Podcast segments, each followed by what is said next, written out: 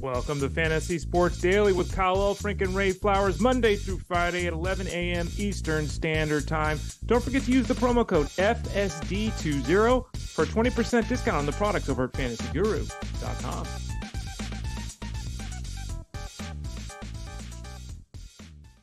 A weekend with uh, very little actual sports now gives way to a big week of getting set for the biggest sporting event of all. We welcome you to Fantasy Sports Daily. Kyle Elfrink and Ray Flowers back with you, powered by fantasyguru.com. Welcome to Super Bowl 58 week. Five more days, or six more days, right? I can't even keep track, but uh, by this time next week, we'll have a new champion and I don't know. It'll probably be an old champion. You, you, you getting excited for the 49ers and the Chiefs yet? I'll, say, I'll tell you this, Kyle. I'm really excited about the game. Okay. This is probably the most excited I've been about a game in years. Ooh. I have zero interest in talking about the game this week.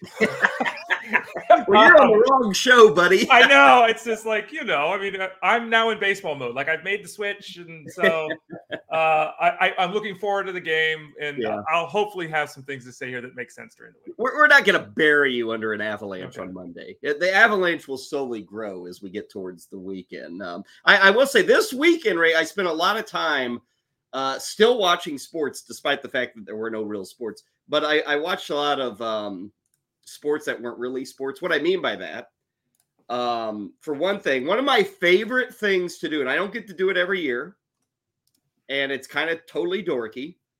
But Ray, every year, a week before the Super Bowl, NFL Network, mm-hmm. they run all those NFL films, Super Bowl so recap. Good. Yeah, I love them. I love them. Uh, they started Saturday evening, and they're one after another, thirty minutes apiece, every single Super Bowl. Yep. And uh, I, I, I didn't know it had started. I kind of stumbled upon Super Bowl four was was when I showed up. Right. Um, and and I watched a lot between like four and ten. Then overnight, you know, they're still running them. I had to sleep, so I missed a lot of the teens and the early twenties. I got back into it uh, probably in the late twenties and early thirties. And then Ray, I was lucky enough to kind of be hanging around the house yesterday. I just left it on all day. I, I went through all and and one thing I figured out, Ray, in watching this this marathon of Super Bowls I'm even more impressed by the Patriots and Tom Brady. Like, like you forget the Super Bowls, they made it and they lost. it's like there, there's a run where it feels like every single. I, I was surprised when I would watch a Super Bowl recap and it didn't include the Patriots. Those were the stunning ones for me. Well, I, to to your point, I used to watch these all the time. They used to I run them on ESPN leading up to the Super mm-hmm. Bowl when we yep. were young. And back in the day, like ESPN had Sports Center, but you know, there wasn't the, the reach of media. You couldn't go to YouTube. There was no such thing as YouTube. So watching those things every year, same thing. Like, in, and that was back in the day when there were 15 Super Bowls. Like, so you yeah. could watch all of them right in two days.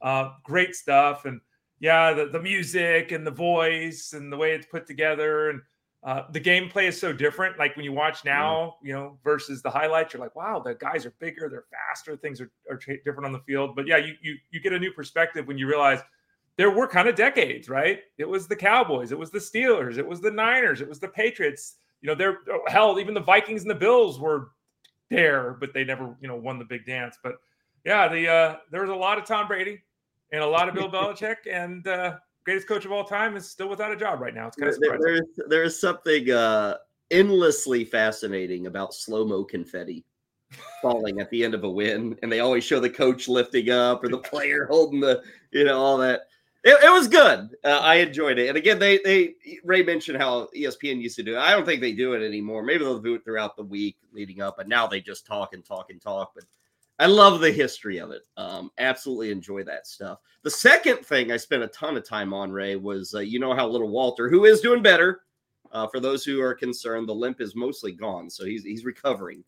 Um, he, at least I know he's not Christian Watson. That is like the the reassuring thing I've discovered. Ray is he's he's not going to limp for like eight months. Okay. Uh, but the other thing, Walt is is hugely into hockey, Ray, and mm-hmm. and I will tell you, I watched the entire skills competition Friday night, mm-hmm. and I mm-hmm. watched the entire All Star game Saturday. Two things I have never done in my forty plus years on Earth. I did it this weekend, and maybe I'm seeing it through the eyes of a child. Mm-hmm but the All Star game was kind of enjoyable. And and the skills competition, you probably didn't see this, Ray, but they reformatted it. Connor McDavid mm-hmm. kind of got involved and he said, This is what we should do. right. and he nailed it. It was like it was a contest. There were a bunch of cool skills. You got to see things that were difficult. Um, they, they created it to where it went down to the finish line with doubling it. It was good. Now I now Sal in our chat room says amazing. I, I don't know if I'd go amazing, right? But it was entertaining television over the weekend. I'll say this: I missed it on Friday, okay, but I'm looking at this the the you know the program, uh, the TV guide, if you will, right, with Comcast, and it's like here's the review. I'm like, all right, I'll I'll click, I'll record the review. So I record the review or the replay. Sorry, the replay, okay. and I I start playing, and it's 20 minutes into the event. I'm like, what? so then I tried recording it again. Same thing happened. I'm like, guys. So then I 60 minute re- the, the highlight show. And that was it. I'm like, everything I recorded. So I missed, I never saw the whole thing. I probably saw an hour of it. I yeah. watch it. I thought it was cool too. But yeah, NHL, come on, you guys got to do a better job of centering these highlights and these replays so that when people actually want to watch it on demand, they can watch it on demand. The, the, the probably the most memorable thing, Nikita Kucherov of Tampa Bay Ray, hmm. literally could not give two flying F's about that.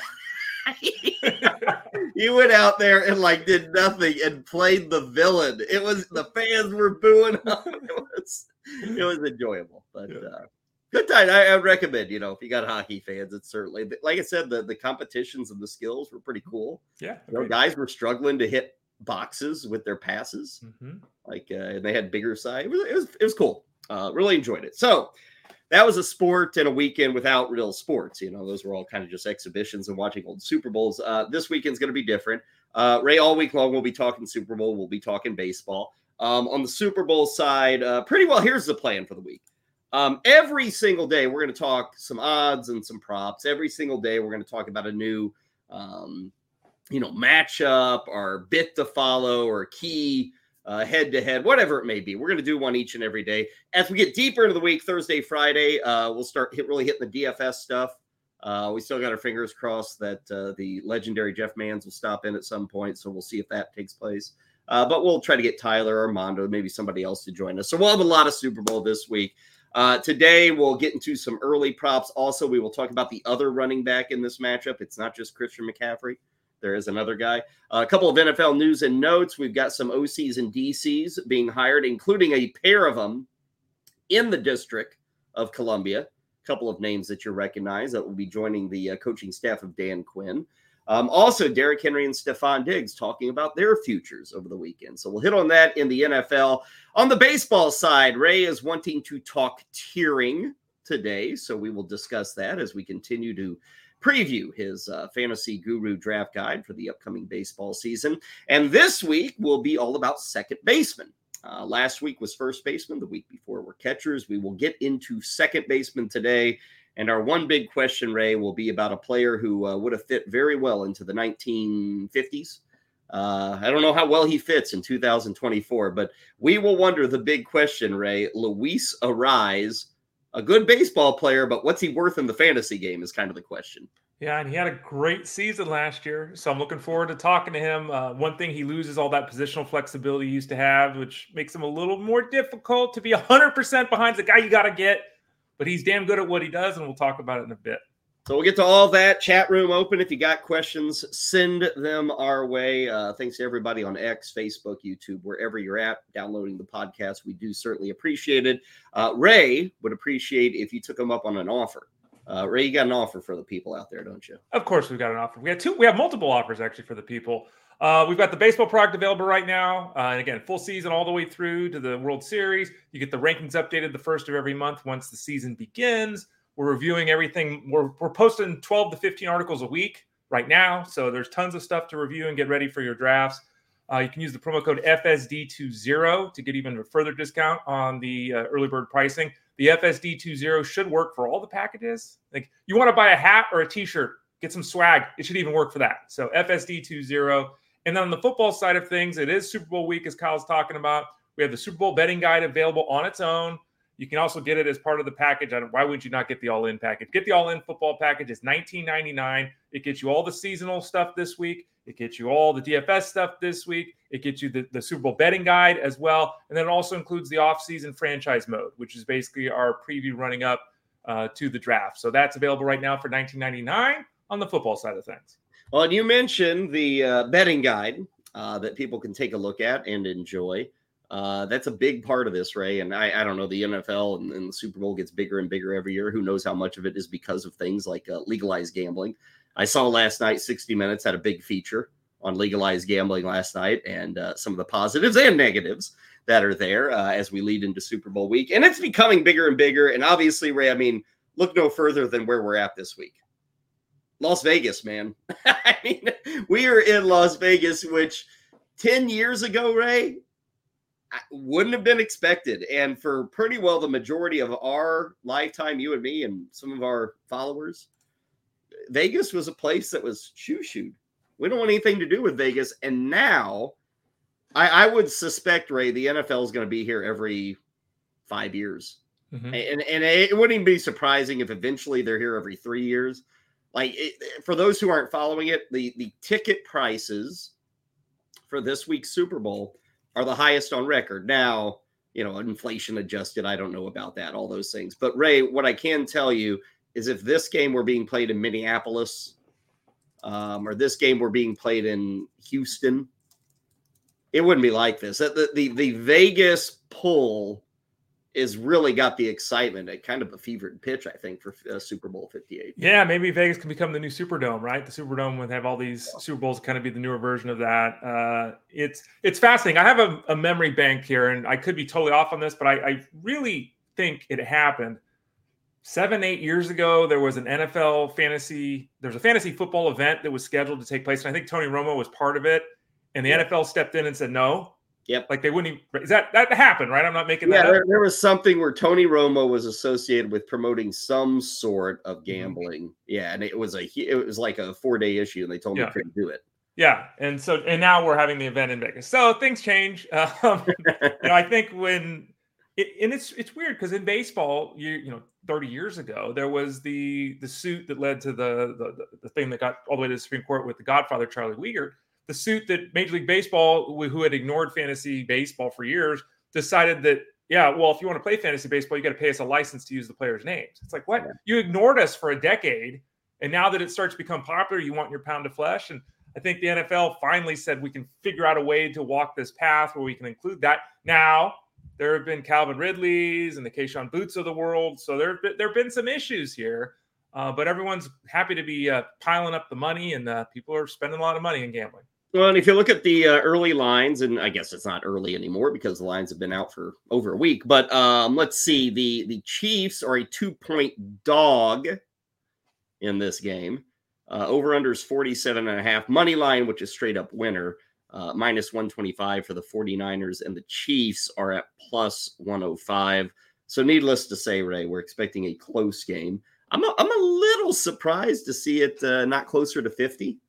Okay. I don't know. I, I kind of feel like this game will have that certain potential. Uh, the Chiefs are looking probably the best they have offensively all season. Mm-hmm. Um, and I get it, the 49ers have a defense, but Ray, that defense hasn't been anything astounding lately. Like they can be pushed around a bit. We saw it with Detroit, even Green Bay kind of moved the football in San Francisco. I of those three numbers, spread over under and you know money line, I don't really care about, but I, I think that over, I'm I'm kind of leaning that direction on the 47 and a half. Yeah, I mean, the the Chiefs and, and you and I have talked we've talked about this for years. I think everyone has too. The fact that the Chiefs are always the favorite. They always have this, you know, five, six, seven point spread, and they never cover it. Right? Mm-hmm. They, they they've been really, and I don't have the numbers in front of me. I'm sure we'll get into it later in the week, but they've had a hard time meeting expectations. That's because the expectations are so high. But they are seemingly playing the best football, like you said, that they have all year. The defense has been good all year. The offense is, I think they finally figured it out, right, with the pieces they've got, and they, they have a, a plan of attack. And to your point, the Niners have, have, struggled of late. I mean, the Niners gave up 180 rushing yards last week or last game, excuse me, to the Lions, which is a massive amount of, of rushing yards for a team that you know frequently was given up under 100. So mm-hmm. um, we'll talk a little bit more about Pacheco and all of that here, but the the yeah, I mean I, am having a hard time personally because I picked the Niners way back when to make the Super Bowl. And now that they're here, I don't know if I'm going to pick them to win. I feel it's weird because I didn't anticipate the Chiefs getting here, so mm-hmm. I I'm struggling with that that money line, Kyle. You mentioned Pacheco, and, and as noted, we're going to talk about a specific prop each and every day. Um, wanted to spotlight Pacheco because all the attention when it comes to running backs this weekend is going to be Christian McCaffrey. He's the best running back in all of football, and and Ray for those playing DFS or you know um, certainly prop bets. McCaffrey's going to get a lot of overs, a lot of interest in him. But I thought today we'd spotlight Pacheco. Um, we'll, we'll start with this rushing total 60 and a half. Uh, the over, or excuse me, 66 and a half. I need to get my eyes checked. Uh, minus 120 for the over and minus 110 for the under. So that that's not an easy bet either way. What I like here are two things, Ray. You mentioned San Francisco kind of in the in the issues slowing the run down. And the fact that really, I would say, Ray, since the middle of this season or maybe the end of October, early November, the Chiefs have been pounding the rock with Isaiah Pacheco. And there have been some pop games since early November, but overall, Ray, it's just like the he's becoming like a, a horse. Mm-hmm. And it's weird because he doesn't profile that way. And this is really our first instance of a long term run of constant work. But the carries 24, 15, 24, 18, 11, 18, 15, 19, 16. I mean, we're averaging Ray an easy 15 carries a week right now with Pacheco. Yeah. And, you know, I almost think that, you know, you know come on, who am I? But I think almost Andy Reid remembered, oh, yeah, my offense over the years has always had a running back one. And oh, yeah, my offenses are great. Like, where has this been? And I mm. think one of the keys to unlocking Pacheco, and we've seen him get banged up, which is something that happened last year too. So there's concern long term. But I think one of the keys to this year's success is kind of what we're both saying without saying it. The Chiefs stopped stopped all the nonsense and started playing more straightforward football. We've got the best quarterback in football. We've got arguably the best offensive mind in football. Let's just win. Like, mm-hmm. let's stop having you know nose tackles and four string tight ends catch. Let's just do our thing. Let's get rid of Jerick McKinnon. Let's all this nonsense, underhand shovel passes. Let's just play straight up football. And guess what? It's working.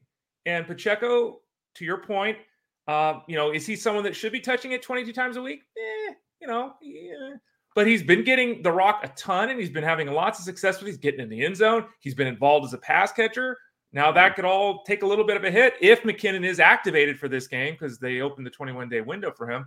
Uh, that that ability to catch three or four passes every week, which Pacheco's been doing, has really helped out his fantasy value for those games where he's rushing for 55 or 60 yards instead of not having a big effort there. And and I would lean the over here, but in a world of a trillion possible bets, like minus 120 versus minus 110, it's like I'm not I don't care about that one.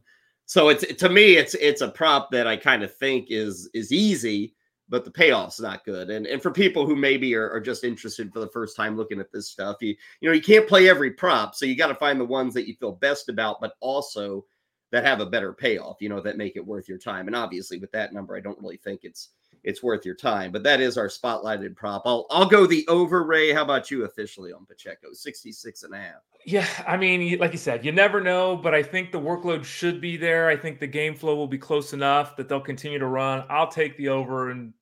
Not expect him to go for 120, but I'll take the over.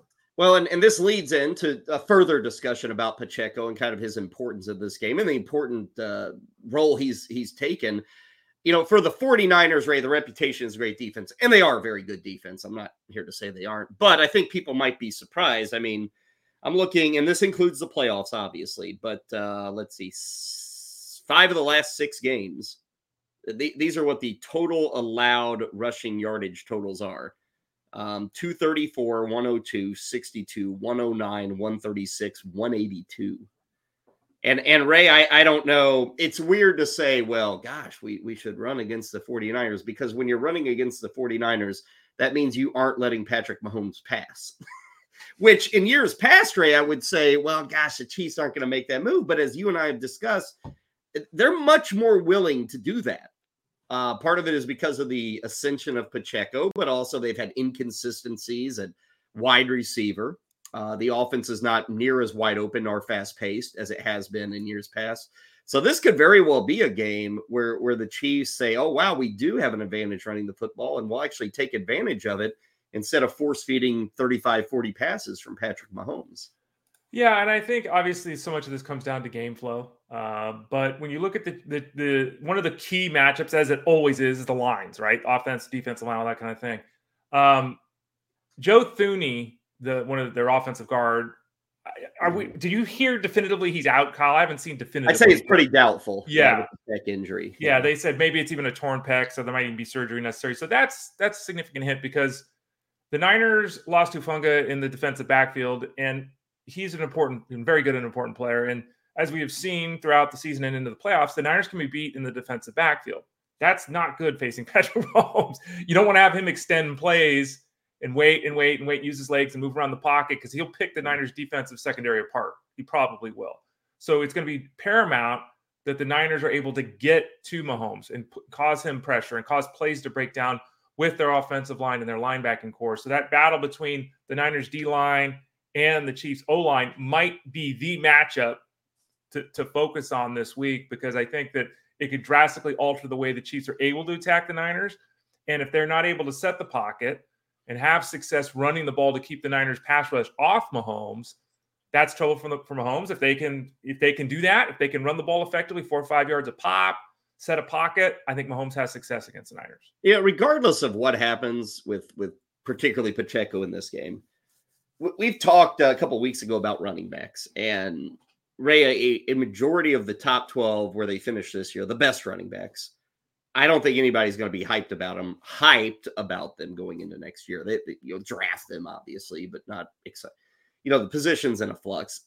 Pacheco, again, no matter what happens in this game, Ray, you're probably looking at a guy who's top eight off the board at running back. Is that too high for Isaiah Pacheco? I mean, hasn't he kind of shown that that level, and and the Chiefs have shown that commitment to him to where he's at very least top 10, right, for next season. I'm trying to find the draft that you hosted the other night. Let's I'll try to find that as we're talking here. You hosted a draft on Sirius XM was looking forward ahead to to next year. Um, I think Pacheco, with what we're seeing right now, is likely to be a running back one on draft day. Uh, I if I look at the draft that you did host, he went in the third round. So the first pick of the third round, that was a 12 team league, right? Yeah, so yeah, so the first pick of the third round, and one, two, three, four, five, six, seven, eight. So he's like the ninth running back off the board. To your point, yeah. and I think that's fair. Now there could be movement. Obviously, they could bring someone else in to fill the McKinnon CEH role, if you will. But I think the plan would be for McKinnon to touch. I mean, excuse me, for uh, Pacheco to touch the ball 18 times a week because they did this last year for a stretch and he was very good. They've done it this year for a stretch and he's very good. The question is, can he do it for 17 games? And I don't know if the answer to that is yes. So they're going to have some, you know, they'll have support for Pacheco. But I think that if Pacheco is healthy, they fully would intend for him to be the main cog of the offense through the backfield. You brought up the name Jerick McKinnon there. Um, over the weekend, he was uh, designated for return. Uh, so that means I, I, assume he'll be practicing this week. They'll see how he feels. So it's been a growing injury. He's been out for what are we up to? Seven, eight weeks probably now with mm-hmm. McKinnon. Um, and, and again, for those maybe in a one and done format, uh, we'll see if McKinnon's available, but that could be a, a decent play if you're desperate in the backfield, but certainly something to follow. As, as for the help with the rest of these, I mean, you mentioned Thuney with, with the pec injury. Um, sounds like Kadarius Toney is maybe set to play. we got four days of like in effect walkthroughs, so we'll see if Kadarius Toney can get there. Um, on the San Francisco side, everything appears good. Uh, maybe there's a couple defensive things, banged up guys, but I think everybody will be out there. Certainly the the offensive pieces that matter, including Deebo Samuel. Uh, so we should be good to rock and roll. McKinnon probably the big thing to follow. Uh, again, more Super Bowl throughout the week, but we'll kind of let it be for today. A Couple of quick hitters on the football side before we uh, cycle into baseball. Sounds like the Commanders, who not only got Dan Quinn as their head coach last week, who you know, I was watching the Super Bowl highlights. Oh, yeah, Dan Quinn got his team to a Super Bowl. Now they collapsed to, to New England, but we kind of forget about that. You know, Dan Quinn, he got him there. and, and yet now I think Washington's a little uninspired by the Dan Quinn hire. Should they be inspired, Ray, by the hiring of Cliff Kingsbury as the offensive coordinator? And now it looks like Stephen Belichick is coming in as the D coordinator with the uh, Commanders. Yeah, Cliff Kingsbury, the Raiders. Oh wait, no, I'm not going to take that job. I'm going to go to the Commanders. I don't know about Cliff Kingsbury. I don't. I met Mark Davis, and he said, "Oh, maybe maybe that was." in theory, it sounded good, but no. Once I got there, uh, I mean, I mean, their their connections obviously Kingsbury and Caleb Williams, and we'll see how it all plays out. There is a belief that obviously Kingsbury is a I don't know if offensive genius, but a guy that can spur an offense along. And you know, he had a dynamic weapon in Kyler Murray in Arizona. It didn't work. He he had, you know, he dealt with Patrick Mahomes in college. They didn't win a ton of games. I don't know. I mean, it's it's not a bad hire. We'll see how it we'll see how it goes. And it certainly was something that was needed because uh, you know Dan Quinn is not an offensive mind, so they needed to bring someone in that can handle that side of the football. This this uh, situation because Washington's number two, right? In the draft. Mm-hmm, correct. I, I wonder, Ray. Let's say they fall in love with Caleb Williams. Obviously, Kingsbury has worked pretty closely with Caleb Williams at USC. What, what do you think they'd be willing to pay to jump ahead of the Bears? And, and that's why I, I think, Ray, over the next two months, again, we're, we're still hearing the Bears are interested in, in mm-hmm. William. I think we're going to hear more of that. Um, I'm not really buying it. Maybe I've been wrong the whole time. But Ray, I expect to hear that the Bears are, are done with Justin Fields and they're going to draft Caleb Williams purely because if Washington really falls in love with Williams, the Bears might be able to get another first rounder out of this. You know, you and, and really I wonder jumping one spot. Yeah. If it's the quarterback, Ray, like you're like sold, that's the cue. If you're Washington, don't you have to jump? Don't you have to like you have to overpay? If you really believe he's the guy, then you overpay to go and grab him. I think. It's a great question, and there'll be tons written and talked about this very fact as we move forward. I mean, this is an organization who you've pointed out numerous times when we talked about the commanders over the last couple of weeks. They had a quarterback in Kirk Cousins, they let him go. That's really the only quarterback they've had in forever. They had Alex Smith for a little bit. Like it's always these one offs, right? Mm-hmm. And they need to establish. They got a new owner. They're trying to go in a new direction, new head coach, new OC. They need that quarterback it will be fascinating to see if they would overpay to, to get Caleb Williams. Because I mean, there's a chance that there is a chance, obviously, that the Bears don't make a move. They just draft Marvin Harrison's kid, yeah. right? And they they pair him with DJ Moore and Cole Kmet in the running attack, and all of a sudden, wow, now the now the Bears are. So we will see, but I. Uh, it depends on the price. If you if you had to give up another first round pick to move up one spot, that pick better not turn out to be Bryce Young. It well, better work. Let's put in perspective, Ray. You got a whole new staff in DC, mm-hmm. whole new staff. Mm-hmm. And the number one thing they have to have is QB. Correct. Now they could go Drake Maye or somebody else, but mm-hmm. usually these teams say, This is our guy. They don't right. say, Oh, we're fine with any of these three quarterbacks. They, they don't, I don't believe they say that. Maybe they will. But I, I think for a coaching staff and for a franchise that has been so pitiful, and, and I'll say this, right? If they don't make the move, then they're probably not sold in the greatness of one Caleb Williams or right. something. Yeah. You know? Because I think if, if you think there's that one guy, then you're going to make the move to go get that guy. Mm-hmm. Um, unless they have somebody working with the the Bears that says, "No, nah, we're we're going Harrison. Don't even worry about that." Mm-hmm. Then maybe they sit. But it, will be fascinating to see. I think for the Commanders. And uh, hey, we love talking about the draft before it happens. So even more to talk about right there. Um, let's see. Before it happens, Derrick Henry, Stefon Diggs, probably going to happen at this point. Um, I think the Henry thing, he, he was talking this weekend, said, Oh, it's up in the air with Tennessee. You know, we saw at the end of last season, he kind of uh, bid adieu to the Titan fans. And I, I think that's the direction the Titans are going to go. Uh, the Stefon Diggs thing, Ray, and you never know which way the wind's blowing with Diggs. Like whatever he said yesterday really means nothing to today because you know maybe the wind has changed. But he was saying over the weekend that he is also in kind of limbo, which I, I said after that loss to the Chiefs, I think Stefon Diggs is probably moving on. Like this will probably end with him being traded, uh, with him freeing up cap space and you know looking for bridge receivers, if you will. And it's kind of I get the Henry thing, Ray. You know, it's run its yeah. course. He's an old right. The yeah. Diggs thing is it, shouldn't be like this, but I think he's turning this into such a, an issue, isn't he? I mean, four straight years of 150 plus targets, four straight years of 100 catches, four straight years of eight touchdowns, and here's 27 million dollars to play football, and I'm going to complain about it. Yeah, like I, I, was talking with my lady about this. You, I'm like, nailed that, right? well, I was talking to my lady about this. I go, can you imagine a world where someone pays you 27 million dollars and you're like, nah, I got, I got to change this up. Yeah, or I'm not happy. I'm not getting the, eh, getting 150 targets. Yeah. My team is winning. Yeah. I mean, the only thing I can imagine, Ray, is he hates the city of Buffalo. That, that must be. It. But it just so yeah, and it's a and I think it's fair. And this is the old Bill Walsh get out a year early than a year late thing. If you're the Bills and something attractive comes along, you know, you don't want this to become an issue in training camp, and then it spills into the season. Then in week four, he blows up. Like they have to give serious consideration to moving on from him, which seems ridiculous. Mm-hmm. Uh, but there, there it is, and you know the the the grass is always greener on the other side. That seems to be what every wide receiver thinks. All of them. It's like a, they're brainwashed into that, and it's a very weird thing because on the surface, like you like we've said here, there is no reason unless he just hates where he is. To your point, that he'd want out. It doesn't make any sense. Yeah, and, and there are plenty of teams, honestly, that will probably take a shot, you know, on Stefon Diggs because he's still productive. Um, I think for the Bills, it's this idea of okay, he is maybe an issue on the sidelines and in the locker room. He's still good enough on the field, but again, we saw him Peter Patter to the end of the season. He was very quiet, and and the the fear from Buffalo's perspective is if we don't find capable receivers, and it's got to be plural because Gabe Davis is going to be gone probably mm-hmm. too. You know, you're going to have a lot to and and Ray, if you if you swing and miss, you probably wasted another year of Josh Allen's prime. Mm-hmm. And you've wasted another year where you can be competitive. I mean, they're getting old on defense. They're, that window's starting to close.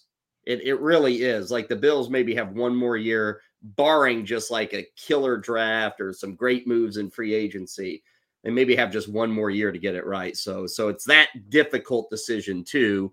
If you plan to rebuild anyway, come 2025, maybe you cross your fingers with Diggs and, and hold on to them for another season. But something to follow, a lot of things to follow as we near the off season. Again, kickoff on Sunday night for that Super Bowl, by the way, uh, 6:30 Eastern. Um, Usher. Ah, Usher, yeah. Yeah. So stick around for that. Uh, let's get some baseball in. Ray's been very patient for 30 minutes.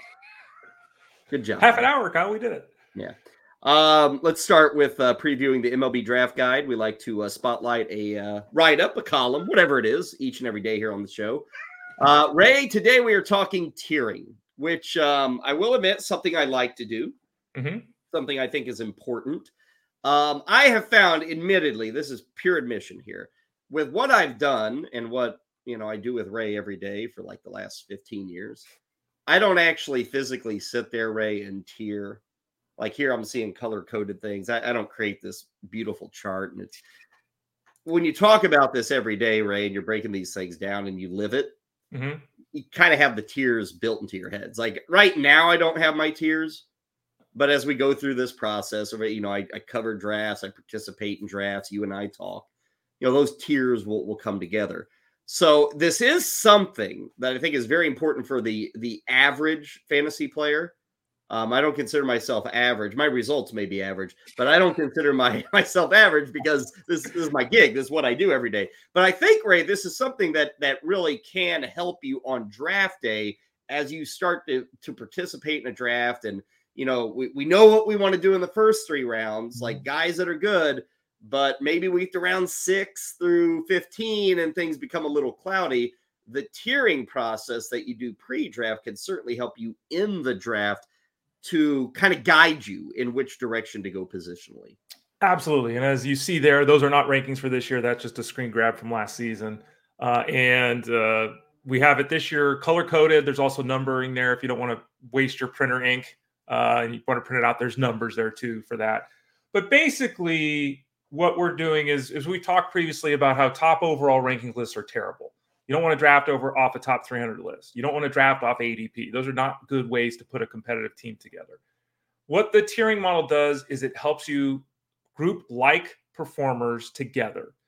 And what's interesting and what I think trips people up a little bit when they look at this uh, model is they might say to themselves, well, you know, look, looking at the list there on the board, how are Elly De La Cruz and Nico Hoerner on the same tier? Because Nico Hoerner's going to hit nine home runs, Elly De La Cruz is going to hit 26, right? Uh, Nick Hoerner Hoerner's going to hit 297, Elly De La Cruz is going to hit 231. Like they're different players. We're trying to group like producers. And part of that is what they produce in all the categories. Part of that is where they're in the batting order. Part of that is the health component. So it's basically a combination of all the factors that go into the fantasy value of the players. So everyone on the same tier is looked at as a similar player in terms of the likely output they produce. They might get there in different ways. Again, power, speed, batting average, that kind of thing. But they get there the same. They're still a $20 player at the end of the year. They're still a $15 player at the end of the year. It's grouping those like players together and seeing the value and the scarcity of those tiers relative to just an overall list, Kyle. And and it really covers a two part process when you tier rate. Um, a it it lets you see physically okay who's available, but also h- how much is still there. Mhm. You know, like I'm looking at this middle tier. What is that? Three, six, eight dudes or whatever. Mhm. And and you know, let's say you go into draft, and I do this a lot with positions. I do it a ton in football, but I I can do it with places like the infield as well, where I'll say, okay, you know, for just to make this simple, I want any of these top 10 second basemen. Mhm. So I'm drafting, and let's say seven of them are gone, and we're down to the final three, and I'm at the turn, and it's like, gosh, probably these guys. I know now's the time to kind of strike at that position. So that's a big bonus. Um, additionally, and this is B follows part A, part A being kind of like being able to physically see, be- because of the nature of this sport, which many of us play five by five, Ray, one of the difficulties people can have um, is that they will say, okay, I've got three guys, but they're all in the same tier. But Ray, they can look at their team and say, oh, I'm really short in batting average. Mhm. Gosh, I could use some speed.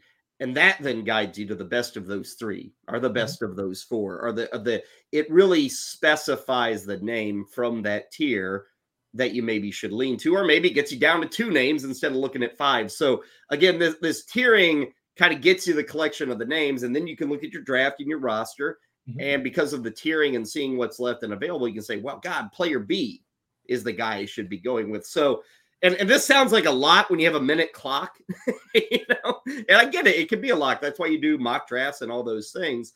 But it really can work, Ray, if, if you kind of compartmentalize everything, prepare. You know, maybe color coding's your thing. It can really help you uh, put together a, a more relaxing draft instead of this scramble and just yelling out a name because the clock's about to hit zero.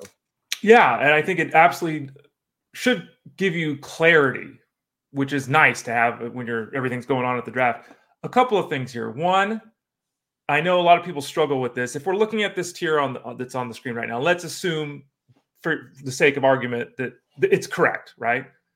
Uh, you might want Francisco Lindor really badly, but really, there's no difference between getting him and Trea Turner, right? And I think what happens is a lot of people, or even you know Nico Hoerner, if we're talking about overall fantasy value, I think a lot of people say I've got to get Francisco Lindor, I've got to get Sean Murphy, I've got to get Spencer Strider, like they've got to get this one, and it's like, well, okay, I understand that, but remember, we're trying to as well as get the top end, we're trying to minimize the bottom end. Mhm. And we don't want to end up with a bunch of risks at the bottom because we targeted all these guys so heavily at the start that now we're down to tier three and tier four and tier five at all these positions. So that's point number one. Point number two, which again I think is the biggest value here, is if you're debating, like you have, let's say you're- have your example, you've got five players available. Three of them are shortstops, two of them are second basemen. Which direction do you go? They're all kind of the same, you know, 275, 18 home runs, 15 steals. I got a need. Which direction? Well, there's only two second basemen left. So the tiering monitor would lean you toward taking the second baseman because there's two of those left where there's three shortstops left. So I think it also helps you look positionally at where is that cutoff point. If I got to get one of these top guys in green, right? I got that's my plan. That's what I think is best. I think there's a huge difference between tiers one and two and three. And there's only two of the guys left on tier three at this position, and there's three at this other position. I got to get the guy where there's two because the odds of two of those guys getting taken obviously is much higher than all three at the other position. So tiering, that's kind of the initial layout, why it matters. Uh, you can find that column and more in the uh, Fantasy Guru Draft Guide. Uh, so good stuff there. And it's actually a, a nice uh, segue into what else we're doing today, which is uh, kind of introducing you to the second base position. Now, last week, Ray, I uh, took out a bat and kind of beat up on first baseman. I got to say, second baseman's got a bit of an issue too uh, when it comes to depth. We start with the stars of last year. Here's your top 12. And honestly, Ray, there's three guys with a bullet, much like first base was. I think first base had four guys who were true studs. Second base has three. Betts was one. Semien, Albies. Those were the three. And, and Albies missed time. You know, he could have even been better, but those are top three. After that, we got good second baseman, but there's a gap. I, I would say, Ray, you know, there's a tier, and maybe Betts is on his own tier with the positional eligibility. I mean, you can make that argument. Maybe he's above and beyond Semien and Albies. But then, Ray, Nico Hoerner finished fourth. That may surprise people. Uh, Ketel Marte, followed by Ha-Seong Kim, who tomorrow we'll talk about surprises. He certainly belongs on that list. And then the back end of the top 12, Gleyber Torres, uh, Bryson Stott, Luis Arraez, Andres Gimenez, Jose Altuve, and I'm even seeing Whit Merrifield sneaking into the top 12. And, and I don't think Whit doesn't have a job. He doesn't have a team yet, does he? He does not. Happens yeah. you get and your skills are a young man's skill set. Yeah. Yeah. And and Ray, just to qualify quantify it, not qualify, quantify it. Um, I am looking at a rating based on, you know, and everybody's got different you know, uh, different equation that adds all this up. But it's kind of a money earned. Mm-hmm. And just give you an idea, Mookie Betts was almost $42 in money earned last season. Um, number 12 on this list, who is still a second base one, is Whit Merrifield, who was under $10. So that's a massive gap that we have there when we look at this top 10. And Ray, I'm only seeing four guys in total, even over 20. dollars mm hmm So, you know, there are st- there are a couple studs here, but other than that, you're, you're kind of looking at guys that have faults that are maybe two category producers. And then after that, you're praying a third kind of shows up. Yeah, and I think it is it's an interesting position because you've got the Andres Gimenez, Bryson Stotts, which are the 15, 25 guys, right? Some power, some speed. You got a guy like Thairo Estrada with the Giants, kind of similar. Then you've got guys on the other end of the spectrum, you know, a guy like Gleyber Torres, who, you know, he'll steal some bases, but he's more known for his power. You mentioned guy like Ketel Marte, who was wildly underdrafted last year, who's one of the guys we targeted all preseason and told people to get because he was being under underdrafted obviously went out and had that big season. You talked about Nico Hoerner, who's got almost the highest floor as anyone at the position in batting average. He certainly could lead the position in steals, uh, but he doesn't have the power of someone like Gleyber Torres. So yeah, this is a really interesting position. Uh, old, young, power, speed, batting average. There's a little bit of all of that here, and I think the answer to who who to draft will come down to your point that you mentioned earlier, Kyle, of kind of how your team is being constructed. What's the best fit for what you need? Yeah, and and a lot of this, whenever you look at second baseman, is kind of thrown out of whack with Mookie Betts, you know, because we've always envisioned him as an outfielder now for a number of years, and then all of a sudden he's now in effect the second baseman. It sounds like he's going to play second base a lot uh, this upcoming season for the Dodgers. But if you go, you know, five by five categories in the leaders, you know, Betts is number one in home runs. You know, he had 39. They weren't all as a second baseman, but as a qualified second baseman, he's at the top with 39. Batting average goes to Luis Arraez. We're going to talk about him in a bit. Um, Arraez hitting what 354 last year.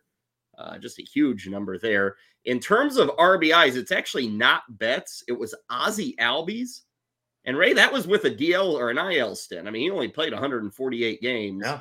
Uh, led the position with 109 RBIs. In terms of runs, we're back to Betts, 126. Uh, should throw in Marcus Semien had 122. And then on, uh, let's see, stolen bases, 43 for Nico Hoerner. And Ray, I was in a points league and drafted Nico Hoerner in like the 26th round. Yep. Total steal. And and that's uh get it? Total steal by that guy with 40. And, and, and he's funny, Ray, because you look at Nico Hoerner, and I don't want to say he's carried by stolen bases, but you know, outside of batting average and steals, I guess the runs, he had 98 of them. Mm-hmm. It's it's a good player, but it's always tough overcoming a guy who can't get you 10 home runs. Like he, he's kind of just that dude who gets on base and plays 1980s baseball for well, you. yeah, and it, it's always been difficult this style of player to your point because at the end of the year, this style of player is a $20 player to your point, mm-hmm. right? It's like 24 bucks, $23, $26. And you know, you get the batting average, which is not easy to find. And when you talk about 600 at bats, the batting average has an impact. You're talking about how he led the position in steals. And even if he doesn't go for 43, it's 33 this year, still a really good number. And he'll score runs because he gets on base a lot. Yeah. But the power, it's not there. And you can find power, But if he's hitting nine or 10 home runs and he hits 277, yeah. If he's hitting that he's hitting 297, okay. But if that batting average slips, even That's though his fantasy, thing, right? Yeah. and we've seen, I mean, like now he's been pretty damn consistent. Mhm. Like you look at Nico Hoerner, but it's not out of the realm of possibility, Ray, that he has a down year and hits 261. And if that happens, he's junk. You know, because so much of his thing is driven by mm-hmm. getting on base and being on the base to score and to steal. Yep. Now, maybe junk is a little strong, but Ray, if he were to lose 25 points of batting average, you got a guy who's going to be really disappointing based, based off where you drafted him. I mean, then he then he starts hurtling down to Tommy Edman's zone. And Tommy Edman's a fine guy to have, but yeah, so it is tough uh, to. And again, so the, it's the fit, right? Because people used to argue with me all the time. My favorite Billy Hamilton, who could never hit, but he's stealing 58 bases every year. It's like I'm sorry, I don't know what you tell what to tell you, but he was a top 20 outfielder last year. Look at the number. Ray he sucks. I know he sucks. I'm not arguing, but he's a top 20 out. That's kind of where that that Nico Hoerner thing zone is. I think that what he has going for him is that he's shown himself to be pretty durable, and I think his skill set is who he it's this is who he is, right? I think he can hit 285 every year. I think he can still 30 bases every year. So the floor is really high for him, but the ceiling is last year. I don't think he can improve upon that. Uh, let's that'll kind of wrap it up on our quick preview. You know, the studs of last year, the guys that produced. One big question. We like to do that every Monday as we kind of introduce you to the position. And Ray, what uh, I chose for this one big question was Luis Arraez, who last season, again, batting average over 350. You can see it right there, 354, uh, which was a second straight season well over 300. In fact, look at that career batting average, people. 326 for Luis Arraez. This guy's a hitter. Despite all that, Ray, I'm looking at the current NFBC ADP and he's 15th at the position. So, hey, great to have a batting average, but right now, no respect for Luis Arraez. So, the big question what is he actually worth, Ray Flowers? He's kind of like we were just discussing Nico Hoerner. Um, he's kind of an extreme example of that, where I don't even know if it's a two category guy. It's kind of a one category stud and not a whole lot else with Luis Arraez. Yeah, Luis Arraez, as you noted, 1950s baseball. Here we come. He'd, he'd be the, the better version of Luis Aparicio or something. Uh, by the way, second at the second base position in OPS. Wow. The only one better was Mookie Betts. Can't believe that. Holy Yeah. moly. Yeah. Eight, 861. Wow. Second OPS and they power. Well, and that's the thing. I mean, that's that's what I think was so interesting about his season. His isolated power mark was 115, which is basically who he is. It's a terrible number.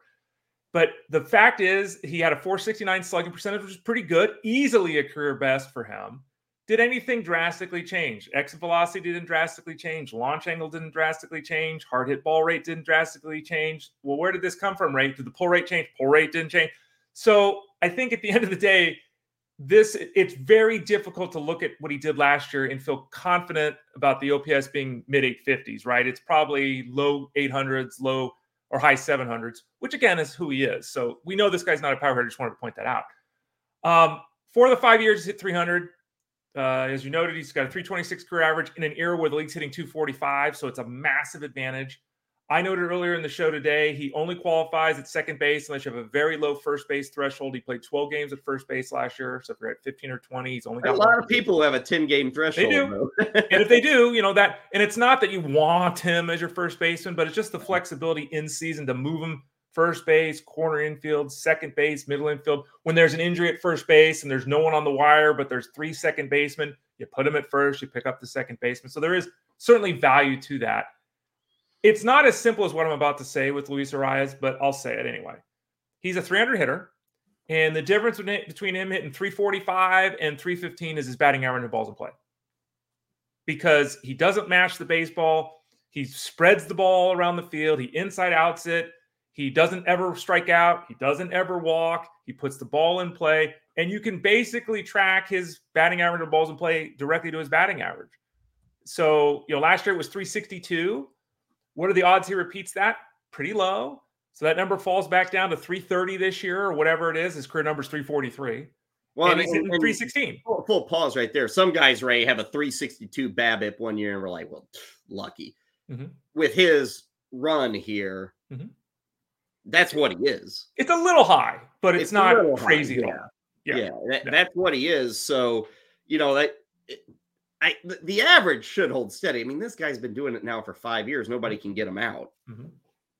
I what I like about what I love about him, Ray, is I mentioned that ADP right now. Mm-hmm. Who else are you able to find in the 14th or 15th round that can carry you in a category? And and that's like the real attraction. If he's falling, like he's 160 overall right now. Mm-hmm. I mean, in a category that's really hard to find, being able to find this guy that late, I get it. The other things are short and there's probably not more, but it's like that's a huge The guy plays every damn day. Like his 354 ray is not based off of 480 plate appearances. Mm-hmm. I mean, so the impact is even greater than some 350s out there because he's doing it over what do you have last year? 617 plate appearances at 603. I, I love and it, the faults are there, but Ray, man, I love it that you can get this category stud at that point in the draft. That's pretty late to get a stud like this in, in one category. He struck out 34 times last year. 34. That that's even better than 1950s baseball. Like this is crazy. like what he does is crazy. And I think, and I've read a lot of analysis, and you know, you can find great work uh, about him because he is an outlier. Because when you look when you look at the Statcast data, it says ugh, ugh, right? And you watch him today or tomorrow or next week, and you might say the same thing. But the difference is it's over and over and over again. He's got tremendous control of the strike zone. His contact rate is as good as anyone in the game. He doesn't ever hit pop ups. His infield fly ball rate's like 3%. He never hits the ball in the air. And because of that, even though he's Wee Willie Keeler, hitting them where they ain't, it works because he consistently does the same thing. He's a phenomenal hitter in an era where this style of baseball just isn't the norm. If he was playing in 1950, he'd be really good and he'd kind of blend in. Now he totally stands out. The difference with him is we saw the ceiling last year, mm-hmm. and that's why his ADP is 160. If you know he's is he going to hit 375? Is he going to go Tony Gwynn? Is he going to hit 394? Like, you know, so he if the stolen base number was 23 instead of three, there would be a fervor to get this guy. Unfortunately, the stolen base number is three. So that's the real issue with him. I agree with you completely. He's a great piece of a team, but you have to, again, just like with Nico Hoerner, you have to construct your team in a certain way that you can take on the eight or nine home runs and the three or four steals. The one thing I wanted to check here, um, because his run score total is pretty damn low for how often he was on base. And that speaks to all the guys behind him. And Miami was not a very good offense. But what I wanted to look at is obviously last season, uh, what they went out and got Burger and Bell, and the offense, you know, had a it didn't have a big switch, but it was a little more uh, fearsome, if you will. And his runs were a little higher because in the first half, 86 games, 40 runs, roughly a half a run a game. Second time around, 61 games, 31 runs. That's a little more than a half, slightly more. So there was a slight uptick. That also came with an on base percentage that really did fall. Way down. Yeah, his on base percentage first half versus second half. And I get that this isn't all perfect. It's not like Bell and Burger joined on July, you know, 13th or whatever it was. But just kind of run through the numbers. He wasn't getting on base as much, Ray, but he was scoring more. Mm-hmm. And and that's one spot here. Let's say the average falls to the career mark, 330. But if they get a little more offense going with this team, and I don't know, they, they didn't do much this offseason to elicit a lot of faith in more offense. But that is one number because last year, Ray, what was the t- 71 runs? That's like really bad for a 390 on base that's hitting mm-hmm. at the top of the order. That that would be my one hope is that their offense shows a little more life and he can get to like 85 runs this season. Yeah, and if he gets 85 runs, that allows you to say, well, he hit 324 this year, and I'm totally fine with that because now we're getting that other boost from the other category. Because again, it's not going to come in the home run column and it's not going to come in the steals column. So he really does need that run score piece. Uh, he basically hit first, second, or third all season long last year. He's going to do the same thing again this year. I, I don't know how they would or why they would plan on changing that. A key will be how the offense gels because, to your point, yeah, this offense doesn't look, you know, tremendous right now. They really need a healthy Jazz Chisholm, which would make a huge difference. But yeah. you know, he's he's the path to him scoring 100 runs which you would say from a leadoff hitter playing 150 games with a 390 on base percentage. Like there's a chance, there's a really good chance yeah. this, his path to getting there is, is a lot smaller than anyone else that would have the 150 games and the 390 on base percentage. Yeah, I mean, Bell's still there, Burger's still there. Chisholm is a is a great call. Keep him on the field because he's a good player. You just can't keep healthy. I mean, the back end of the order, which doesn't matter a ton to Arraez, is pretty weak. They they got a lot riding on that first four being good. You know, they don't have Jorge Soler this year to pick up the scraps.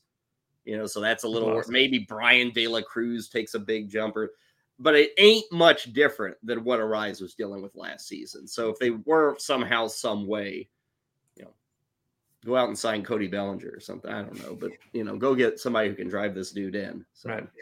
That is our one big question, Luis Arraez. Uh, one category is pretty well all you're getting right now with Arraez. Uh, but that category, especially where you can get them in the draft, is uh, pretty attractive to tell you the tell you the uh, true story of them. Uh, a couple of other quick things before we get out of here. Minnesota over the weekend signing Carlos Santana. He refuses to quit, right? That guy building quite a collection of uniforms. Although, has yeah. he already been with the Twins? I don't know. I don't think he has, but no, no. This is to me, I get it, right? But they Alex Kirilloff, I mean, they have no faith in him. And, you know, it wasn't expensive and it's a one year deal and cool. But the Twins got a lot of uh, slugging lefties, you know, Wallner, Larnach, Kepler, like a lot of these guys that have holes. Even, even Santana, he's still an effective offensive player, but obviously his best days are behind him. Most active team in baseball lately, the Oakland A's. Last week it was Alex Wood. Then they also added Ross Stripling in a trade. But the Giants.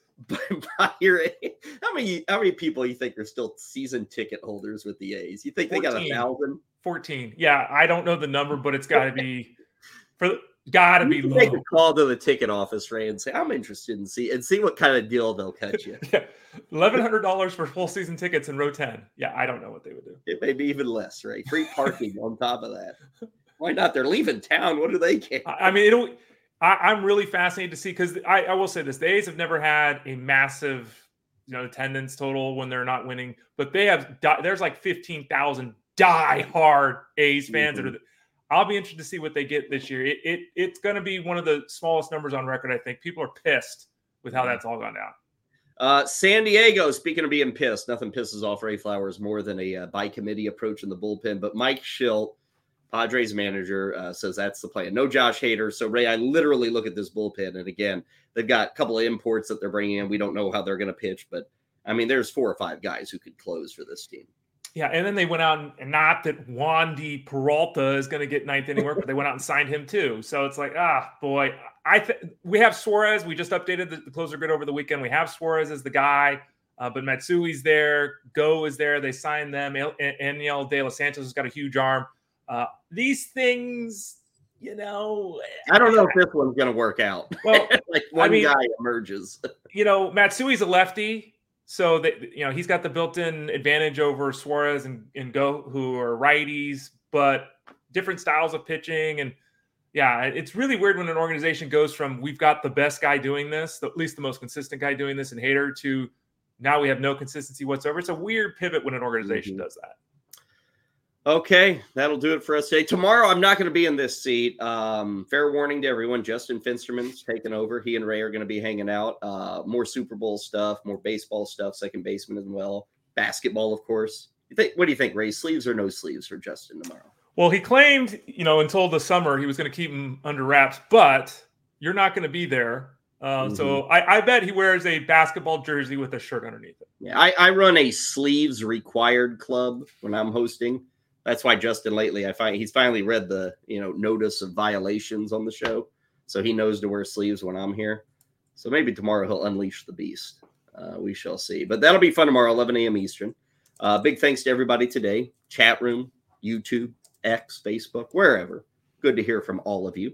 Uh, thanks to people who are uh, downloading us and giving us a listen. Hopefully, we are a, uh, good listen, whether on your commute or as you get ready for bed, whatever, whatever your habits are. We want to be a part of those habits, I guess, each and every day. Uh, Ray, have a good Monday, rest of the day, and uh, we'll meet back on Wednesday, although you and Justin tomorrow, and I'll see you soon. Yeah, we'll talk some hoops tomorrow with Justin. Uh, continue our look at second base and uh, the Super Bowl, and uh, we'll, we'll look forward to your return, your triumphant return, Kyle, on Wednesday. Now, folks, if Ray refuses to talk Super Bowl at all tomorrow, let me know. Okay, because he's supposed to do this. Only the biggest damn game of the year, Ray. Come on. In, only, only biggest game in any sport in North America or the Western Hemisphere, I guess. Okay, take it easy, folks. Thanks for joining us. This has been Fantasy Sports Daily, powered by FantasyGuru.com.